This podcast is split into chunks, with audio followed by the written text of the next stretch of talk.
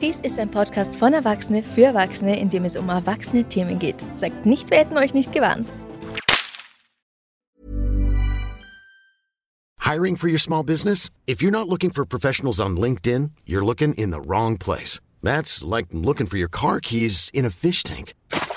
LinkedIn helps you hire professionals you can't find anywhere else, even those who aren't actively searching for a new job but might be open to the perfect role. In a given month, over 70% of LinkedIn users don't even visit other leading job sites. So start looking in the right place. With LinkedIn, you can hire professionals like a professional. Post your free job on linkedin.com slash people today. In vielen Drogeriemärkten liegen sie heute offen und unzensiert aus. Es gibt sie in den verschiedensten Formen und Farben, in verschiedenen Größen, für verschiedene Größen es gibt sie für das einfache, aber auch das doppelte Vergnügen. Und was sie vor allem sind? Älter als man denkt. Herzlich willkommen bei Liebesgeschichte, dem Podcast über Liebe, Sex, Geschichte und alles, was damit zusammenhängt. Mein Name ist Franziska Singer und heute geht es um Dildos, eine Einführung. Also lehnt euch zurück, schnappt euch ein Getränk oder ihr wisst schon und genießt die Folge.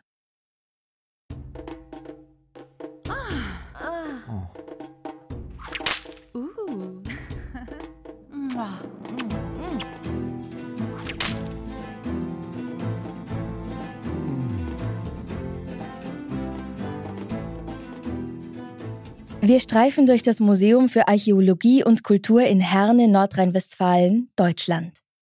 Auf einem Ausgrabungssteg geht es durch eine Kulturgeschichte der Menschheit. Uns begegnen Zeugnisse der Menschheitsgeschichte. Es geht durch Höhlen der Neandertaler, vorbei an Gräbern der Bronzezeit, römischen Brunnen und durch eine mittelalterliche Stadt. Wir bleiben stehen und befinden uns neben einem vier Meter hohen Themenkubus zu Liebe und Sexualität. In der Mitte des Kubus hängt demonstrativ eine Glasvitrine von der Decke auf Augenhöhe mit uns. In der Vitrine ein hohles Glasgefäß aus dem 16. Jahrhundert in Form eines männlichen Penis. Was? Ein frühneuzeitlicher Dildo? Aber nicht nur das. Ein Dildo aus einem Nonnenkloster? Kann das wirklich sein? Die Antwort darauf verrate ich euch am Ende der Folge. Der älteste Fund eines vermeintlichen Dildos wurde 2005 in einer Höhle am Rande der Schwäbischen Alb entdeckt. Sein Alter wird von WissenschaftlerInnen der Universität Tübingen auf rund 28.000 Jahre geschätzt. Die Form und die Größe lassen auf die naheliegendste Funktion dieses Objekts schließen. Diese sexy Auslegung wurde jedoch eher umschifft. Der Gegenstand wurde in Bruchstücken aus dem Boden geholt und aus 14 Einzelteilen zusammengesetzt. Das längliche, anthrazitfarbene Objekt besteht aus Siltstein, einem feinkörnigen Sedimentgestein, und hat dabei eigentlich die richtigen Maße, um als Dildo benutzt werden zu können. 19,2 cm lang, 3 cm breit, 2,8 cm dick und 287 Gramm schwer. Doch ob es sich um einen Dildo oder ein Kult oder gar ein Schlagobjekt handeln könnte, oder vielleicht alles zusammen, bleibt zunächst der Fantasie überlassen. Sex, Liebe und Lust waren allerdings sicherlich auch bei den Menschen vor 28.000 Jahren ein Thema. Schließlich waren sie auch nur Menschen.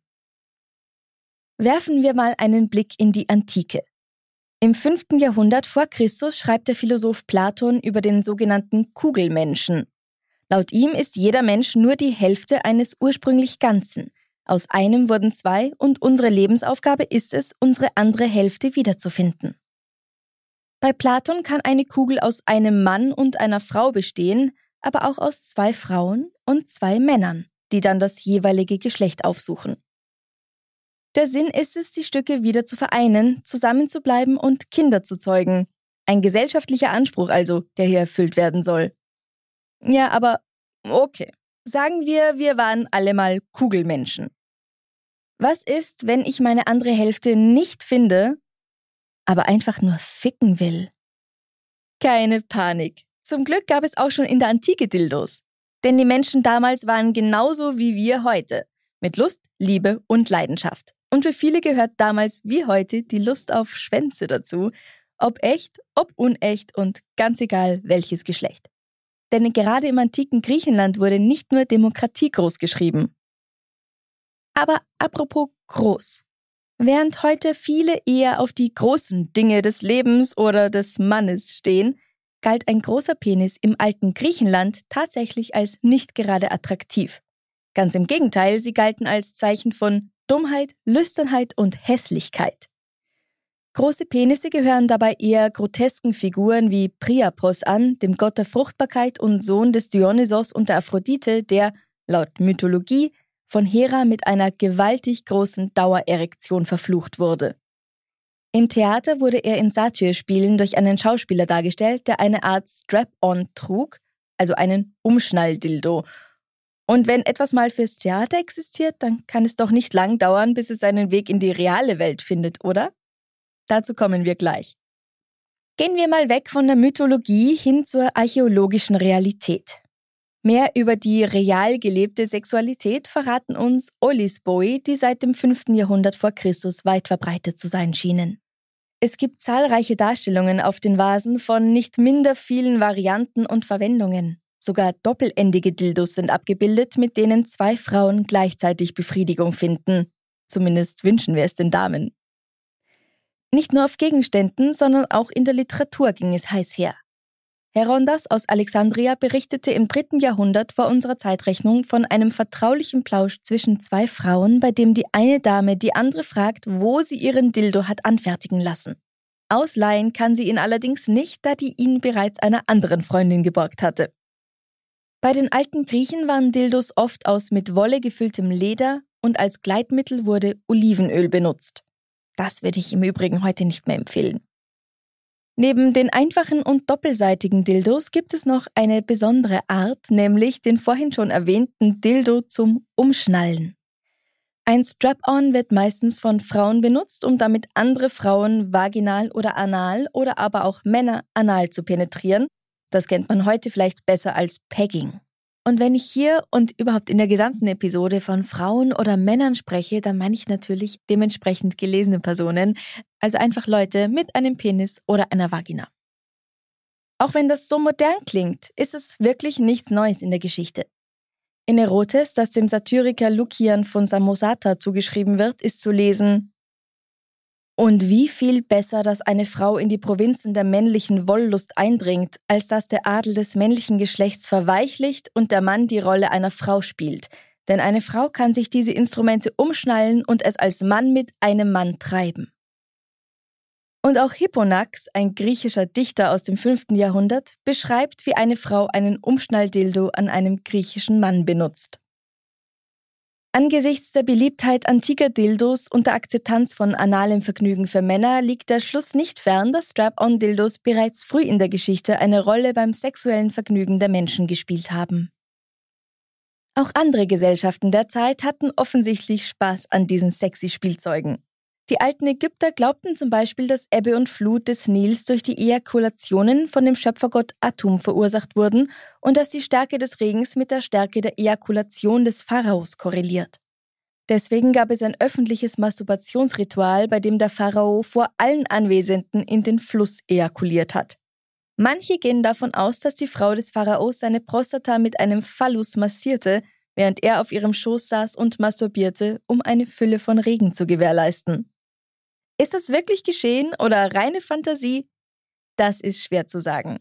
Jedenfalls hat sich damals jemand die Mühe gemacht, diese Geschichte aufzuschreiben und dieses Stück Papyrus wurde erst beim Auswickeln einer Mumie entdeckt. Auch wenn die Belege hier eher rar sind, ging es zum Beispiel auch auf dem asiatischen Kontinent heiß her. Bei Indien denke ich nicht nur an scharfes Essen, sondern auch an die Inhalte des berühmt-berüchtigten Kamasutra, dem Leitfaden der Liebeskunst, aus vermutlich zwischen 200 und 300 unserer Zeitrechnung. Das Buch ist ein aufregendes Zeugnis für die hohe Bedeutung von Erotik und Sinnlichkeit im Hinduismus. Karma ist schließlich eines von drei Lebenszielen im Hinduismus und steht für die Erfüllung des sinnlichen Verlangens, und Sutra bezeichnet die Textform, in der indische Lehrschriften verfasst wurden. Das Kamasutra kennt hohle Dildos oder sogar Verlängerungen des menschlichen Geschlechtsteils, die ein Mann nutzen konnte, wenn er nach seiner Meinung etwas zu kurz geraten war. Für die Herstellung wurden Materialien wie Edelmetall, Kupfer, Eisen, Blei, Elfenbein, Büffelhorn oder Holz empfohlen. Doch egal welches Material, Hauptsache es fühlt sich weich und kühl an und ist in der Größe genau passend. Dildos aus Materialien wie zum Beispiel den Hörnern von Wasserbüffeln sind auch aus japanischen Drucken aus dem 17. und 18. Jahrhundert bekannt, was wieder einmal zeigt, alles kann ein Dildo sein, wenn du mutig genug bist. Nicht nur Mann und Frau oder Frau allein hatten in der Vergangenheit schon Spaß mit derlei Hilfsmittelchen. In China wurden Dildos auch von Frauen zusammen mit Frauen eingesetzt. Hier finden wir Erwähnungen von Dildos aus Elfenbein oder Holz und sogar aus Porzellan. Da bekommt altes chinesisches Porzellan eine ganz andere Bedeutung. Die äußerst wohlhabenden Könige der westlichen Han-Dynastie von 206 vor bis 220 nach unserer Zeitrechnung lebten in Saus und Braus, und diese Aristokraten waren entschlossen, ihren gewohnten Luxus auch im Jenseits zu genießen. Ihr ausgeprägter Hang zum Extravaganten ist zwar in historischen Texten weitgehend unerwähnt geblieben, doch die moderne Archäologie hat wesentlich dazu beigetragen, Licht in diesen Lebensstil von vor gut 2000 Jahren zu bringen. Seit 2009 haben Archäologen Tausende von aufschlussreichen Schätzen in Königsgräbern aus dem Jiangdu-Königreich freigelegt. Sie fanden nicht nur exquisite Grabbeigaben und fein gearbeitete Haushaltswaren, sondern auch Artefakte, die die Bedürfnisse und Wünsche des Körpers ansprechen, darunter eine Reihe antiker Sexspielzeuge. Auf der Wunschliste einiger Personen für die Grabbeigaben standen auch Bronzeobjekte, die heute vielleicht überraschen mögen, wenn man bedenkt, dass Nacktheit in der traditionellen chinesischen Kunst oft als Tabu galt. Man fand hier etwa Dildos aus teurer Bronze, die sowohl getragen als auch anderweitig benutzt werden konnten und mit feinen Details versehen waren. Der Forschung zufolge waren diese Liebeshilfen unter den Eliten relativ weit verbreitet und von hoher Qualität. Obwohl sie als Spielzeug betrachtet wurden, galten sie wohl gleichzeitig auch als Werkzeuge. Denn die Han glaubten, dass das Gleichgewicht von Yin und Yang, den weiblichen und männlichen spirituellen Prinzipien, beim Sex erreicht werden kann. Im Grunde genommen war Sex ein Weg zur Langlebigkeit von Körper und Geist, da diese mächtigen Kräfte während des Geschlechtsverkehrs zu einer Art universeller Harmonie zusammengeführt werden konnten. In dieser Hinsicht hatte Sex, vor allem wenn er lustvoll war und lang genug dauerte, eine echte spirituelle Dimension. Diese kleinen, gewichtigen Gegenstände jemandem mit ins Grab zu legen, mag für uns auf den ersten Blick vielleicht anstößig erscheinen, aber sie sagen viel über die Vision der Han aus. Dass das Leben nach dem Tod in einem Reich stattfindet, das ewiges Glück und Selbstliebe verspricht. Und vor allem Selbstliebe ist etwas, das wir heute auch noch brauchen. Und da gehört eben auch der Sex dazu. Nicht nur von Menschenhand geschaffene Dildos waren beliebt, auch die Natur fand einen Weg, den Leuten Lust zu verschaffen, auch wenn das vermutlich nicht ihr primäres Ziel war. Ever catch yourself eating the same flavorless dinner three days in a row? Dreaming of something better? Well, HelloFresh is your guilt-free dream come true, baby. It's me, Kiki Palmer. Let's wake up those taste buds with hot, juicy pecan crusted chicken or garlic butter shrimp scampi. Mm. Hello Fresh. Stop dreaming of all the delicious possibilities and dig in at HelloFresh.com. Let's get this dinner party started. Hiring for your small business? If you're not looking for professionals on LinkedIn, you're looking in the wrong place. That's like looking for your car keys in a fish tank. LinkedIn helps you hire professionals you can't find anywhere else, even those who aren't actively searching for a new job but might be open to the perfect role. In a given month, over 70% of LinkedIn users don't even visit other leading job sites. So start looking in the right place. With LinkedIn, you can hire professionals like a professional. Post your free job on linkedin.com slash people today. Der Kreativität im alten China waren keine Grenzen gesetzt. Ein fallisch geformter Pilz wurde gern mal von den Damen zweckentfremdet. Sein USP? Dieser Pilz schwoll an, wenn man ihn benutzte. So schrieb der chinesische Autor Tao Zungi im 14. Jahrhundert, auf den ausgedehnten Weideflächen der Tatarei kopulieren wilde Pferde oft mit Drachen. Tropfen ihres Samens gelangen in die Erde und nach einer Weile wachsen daraus bambusartige Gewächse hervor. Sie laufen spitz zu, sind mit einer Art Schuppen bedeckt, die eng aneinander liegen wie die Zähne eines Kamms. Die Oberfläche ist von einem Netz aus Adern überzogen, was ihnen das Aussehen eines männlichen Glieds verleiht. Lüsterne Frauen aus der dortigen Gegend stecken sich diese Gewächse in ihre Vagina. Sobald diese mit der Yin-Essenz in Berührung kommen, schwellen sie an und werden länger.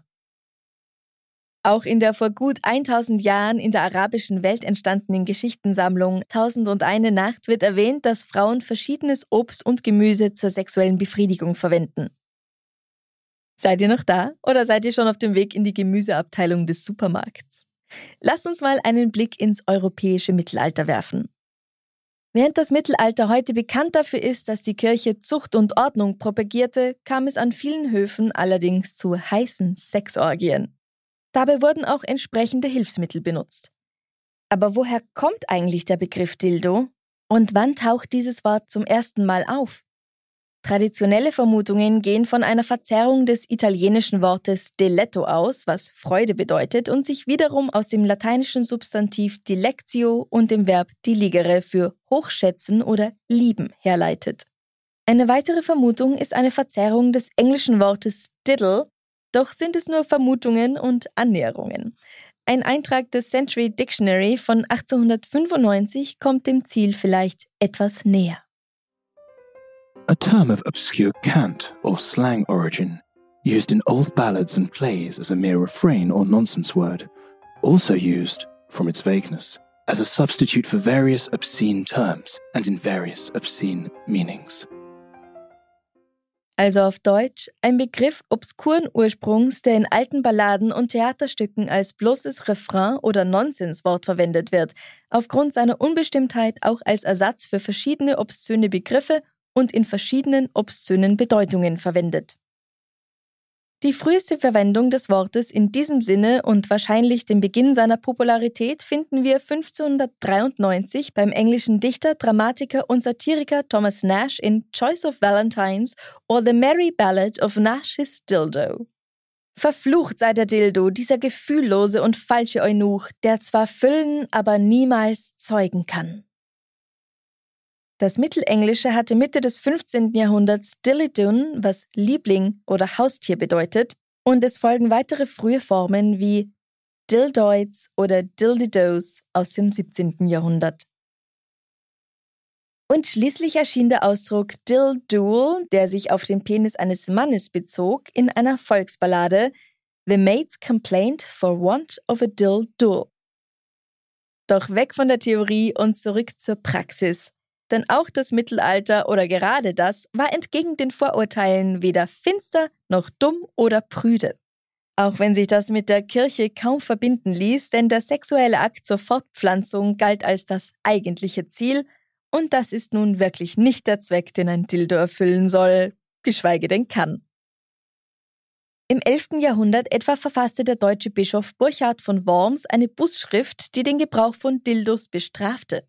Dort heißt es, Hast du getan, was manche Frauen pflegen, nämlich irgendein Werkzeug oder Gerät gemacht, das einem männlichen Glied gleicht?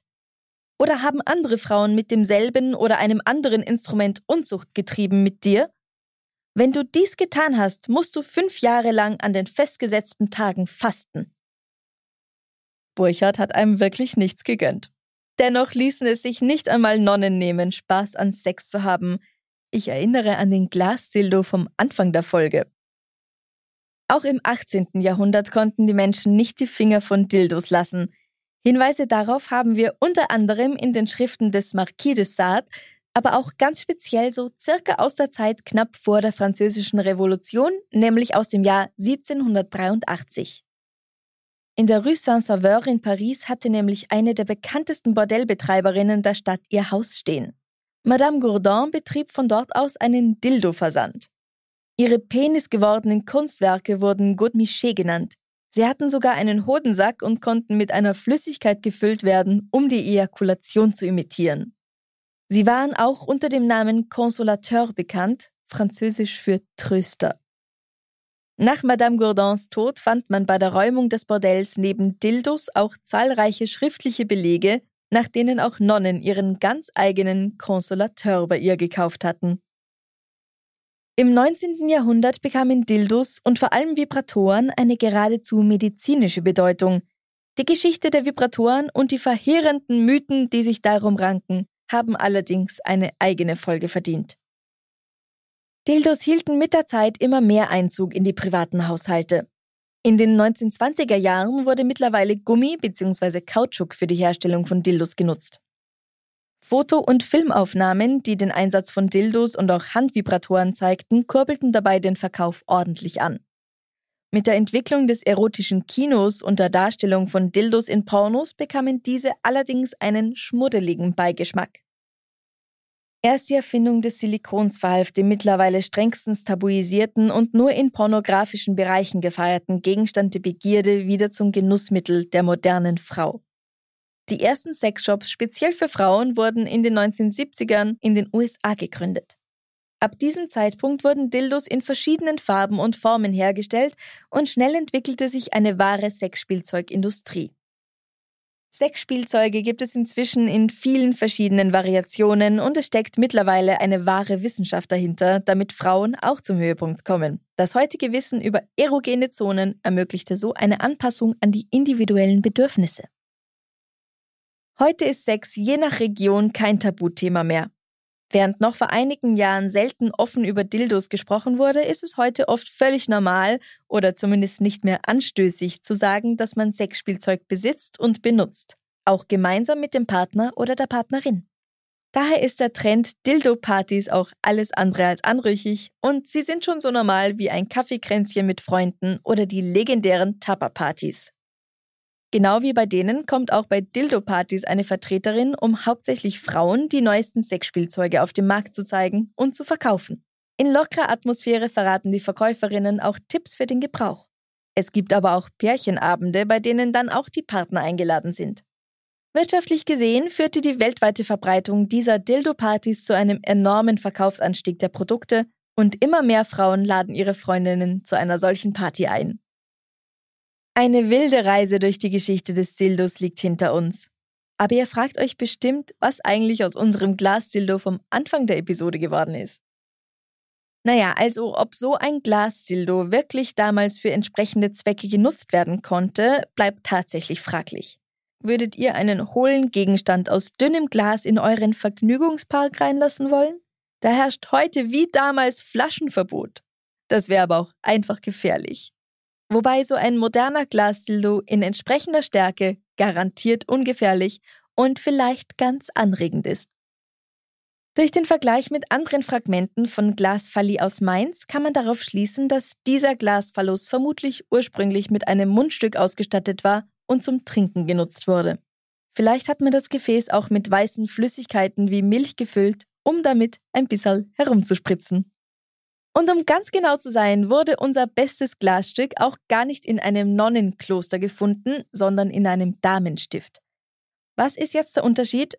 Die Mitglieder eines Stifts sind Geistliche, die nicht Mitglieder eines Ordens sind, die also kein Gelübde abgelegt haben und nicht nach einer Nonnenregel leben, sondern nach einer eigenen Ordnung. Daher dürfte es dort auch ein klein wenig lockerer zugegangen sein. Also auch wenn phallusartige Gegenstände vielleicht nicht immer genutzt wurden, um sie einzuführen, solche physischen Zeugen zeigen uns eine Beschäftigung mit Sexualität und das Mindset, das auch die Wände von Klöstern und Stiften durchdrungen hat. Und ganz ehrlich, wenn Nonnen einen Dildo für den Zweck genutzt haben, den wir den Damen wünschen, dann hat die eine oder andere bestimmt bei der Benutzung nach Gott gerufen. Auch heute, mehr als 28.000 Jahre nach der Erstellung des ersten heute noch erhaltenen Dildos, sind Sexspielzeuge nicht überall auf der Welt erlaubt. In manchen Gegenden ist der Besitz gesetzlich verboten oder die Lage ist bestenfalls schwammig, so zum Beispiel in Simbabwe, Indien oder Alabama. Aber wo Menschen sind, die Interesse an Sex haben, gibt es auch Dildos. Tugend und Laster und der Spaß an Sex, auch wenn er verboten war, haben sich schon immer in das menschliche Leben eingeschlichen, egal ob im Verborgenen oder ganz offensichtlich, womit wir den Beweis haben, gefickt wurde schon immer. Wenn euch diese Folge gefallen hat, dann folgt bitte dem Podcast in eurer Podcast-App, um keine Folge mehr zu verpassen und gebt uns 5 Sterne. Das wäre eine große Hilfe. Und wenn ihr einen Themenvorschlag habt, dann schreibt mir gerne auf Instagram at Liebesgeschichte Podcast. Bis zum nächsten Mal. Bussi, Baba. Liebesgeschichte wurde kreiert und gehostet von Franziska Singer, das bin ich. Zusätzliche Recherche und unschlagbares historisches Fachwissen von Katrin Stupp, MA. Vielen Dank auch an Ned Stranger, der seinen inneren David Attenborough gechannelt und aus dem Wörterbuch von 1895 vorgelesen hat.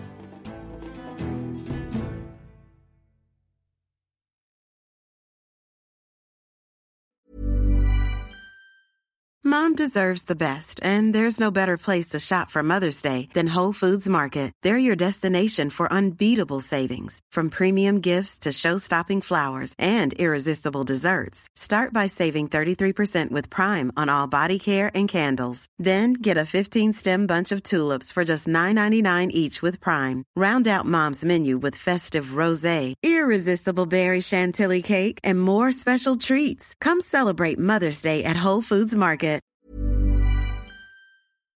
Servus, mein Name ist Franziska Singer und in meinem Podcast Darf's ein bisschen Mord sein erzähle ich euch jede Woche von einer wahren Begebenheit aus der Kriminalgeschichte. Es geht um meist recht kuriose Kriminalfälle aus aller Welt. Dabei muss es nicht zwangsläufig blutrünstig zugehen.